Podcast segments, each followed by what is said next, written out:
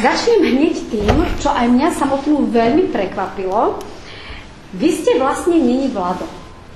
Všetci vás poznáme ako Vlada Franca, napriek tomu, keď teda sme vás pozvali do tejto relácie, kolega ma upozornil, že vy sa ale voláte inak.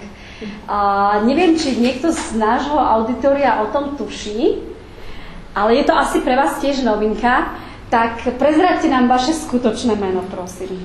Pre mňa to bola tiež novinka. Lebo ja som sa to dozvedel až keď som mal 14 rokov. Aha.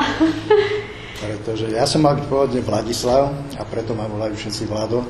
Ale keď sme dostávali občianské preukazy, tak sme si museli vyzdvihnúť rodné listy a na tom som zistil, že som Vladislav.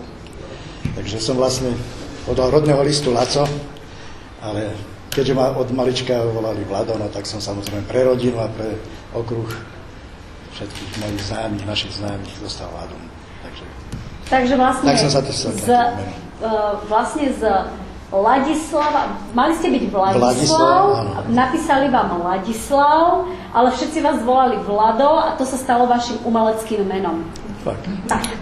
Nesítim sa byť umelcom, takže je to moje občianske. Uh, vaša relácia si myslím, že povýšila hudbu naozaj uh, na, na nielen, že je to uh, niečo, čo nesie, že je hlavnou ideou tejto relácie, ale naozaj uh, vaši hostia, inak naozaj krásna plejada hostí už za tých 20 rokov, skutočne všetko samé osobnosti.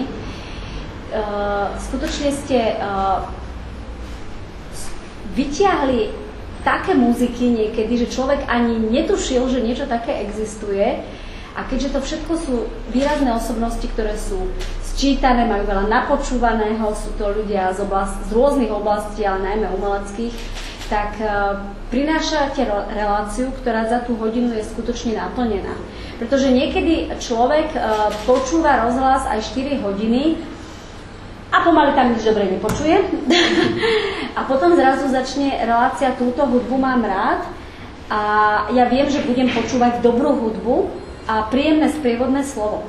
Takže za toto sme vám vďační, že, že nám toto poskytujete. A ja by som sa teda vrátila na začiatok ako vznikla myšlienka tejto relácie? Terajší ústredný riaditeľ rozhlasu, teraz už aj ústredný riaditeľ televízie, pretože sa vrátil po čase, e, vyhlasil takú súťaž na nejaký nový programový typ relácie a bola za to odmena vtedy 10 tisíc korún, takže to bolo celkom slušné, nie? takže každý redaktor, každý rozhlas sa v podstate mohol ponúknuť nejaký svoj námet na reláciu. Mm-hmm. Ja som takýto nápad som nosil dosť dlhšie v podstate v hlave, ale ani som nevedel, kde ho ako realizovať a toto bola práve taká vhodná príležitosť, že s tým prišiel, no tak som, tak som to dal na papier, ale ja nie som taký, ako že by som tak strašne dopredu všetko robil a premýšľal. Ja som to napísal úplne na poslednú chvíľu, vtedy sa ešte vysielala aj nočná pyramída ráno do 5 respektíve nočné dialógy, už ani neviem presne, ako sa to volalo, Ernest Weidler to, to moderoval vtedy a do 10. bolo treba odozdať návrh na tie, na tie nové typy relácií.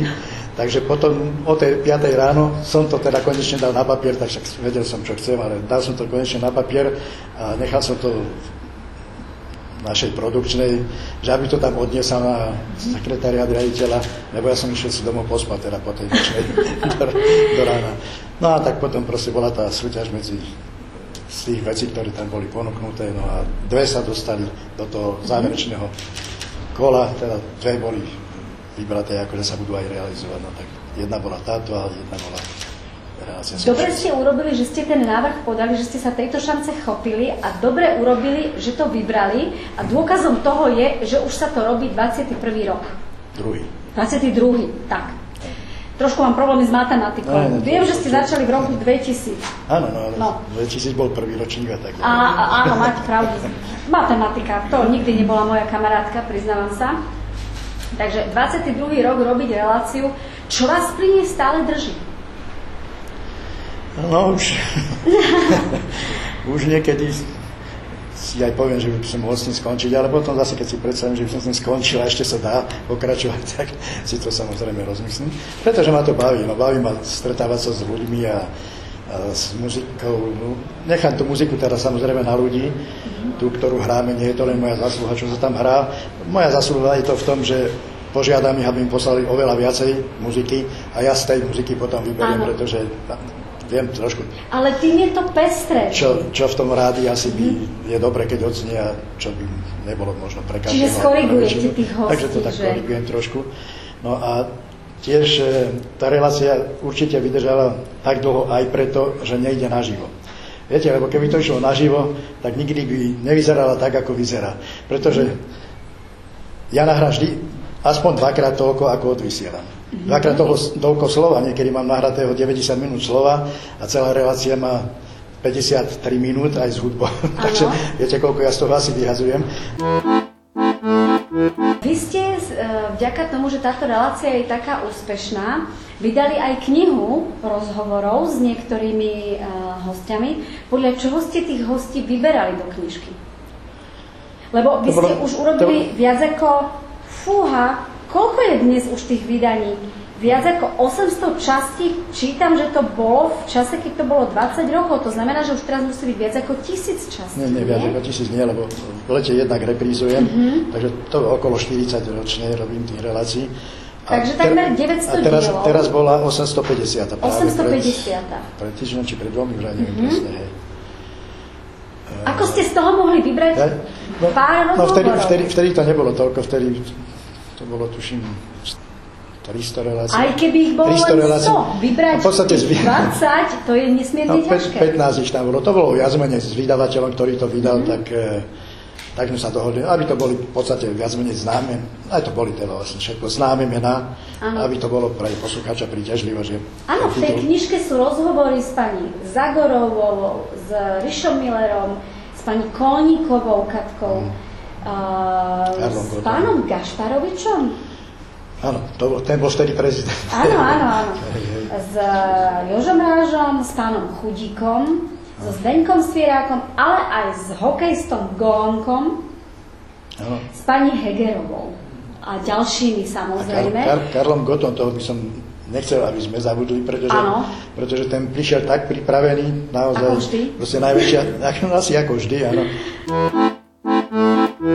Vráťme sa k našej knižnici. Uh, Keď ste boli malý chlapec, tak uh, aké knižky ste čítali? Chodili ste do knižnice z tých hlasov, to bolo asi trošku komplikované. No to bolo komplikované, tam sme knižnicu samozrejme nemali, ale pamätám si, že prvá knižka, ktorá ma očarila, boli Gulliverové cesty, Mhm. ale to bolo také leporelo, taká pomerne veľká, keď sa otvorilo, tak sa taký hrad tam proste postavil Mhm. a tí mali ľudkovia okolo, okolo toho Gullivera, tak to sa mi tak páčilo. To. A si pamätám, môj brat bol o 9 rokov starší, tak e, sa zapísal e, do nejakého čitateľského krúžku a posielali mu knihy z knižnice. A to som teda, ešte som tomu veľ, veľmi asi nerozumel, lebo som proste bol nejaký druhák, tretiak, čo tam bolo. Ale tam v tej našej obci vypukla vtedy infekčná žltačka, ja som ju dostal tiež. Tak som bol v partizánskom nemocnici a zobral som si na čítanie e, slovenské povesti a balady. A v nemocnici nám asi na druhý alebo na tretí deň povedali, ale že všetko, čo ste si priniesli so sebou sem, to musíte nechať tu, lebo to môže byť infekčné, to proste nemôžete z nemocnice zobrať. Ja, som sa, Uha. ta- ja som sa tak zlakol, že moja sestra, ktorá pracovala v partizánskom a chodila ma každý deň pozerať, akože navštíviť, ale tak z okna, akurát, že sme sa videli, tak som jej knihu vyhodil von oknom, aby, ju zachránila. A zachránila ju. No tak áno. Nerozsypala sa. alebo Rozsypala, ani, ani, ani nikoho nenakazila. Takže. Takže No, máte... z, z tých knížek napríklad, čo brat e, dostáva, tak to som si potom urobil takú knižnicu, že som im dal e, e, evidenčné čísla, dokonca som si, som si ich požičial. Čiže mali ste systém od mal malička. som, mal som systém, hej.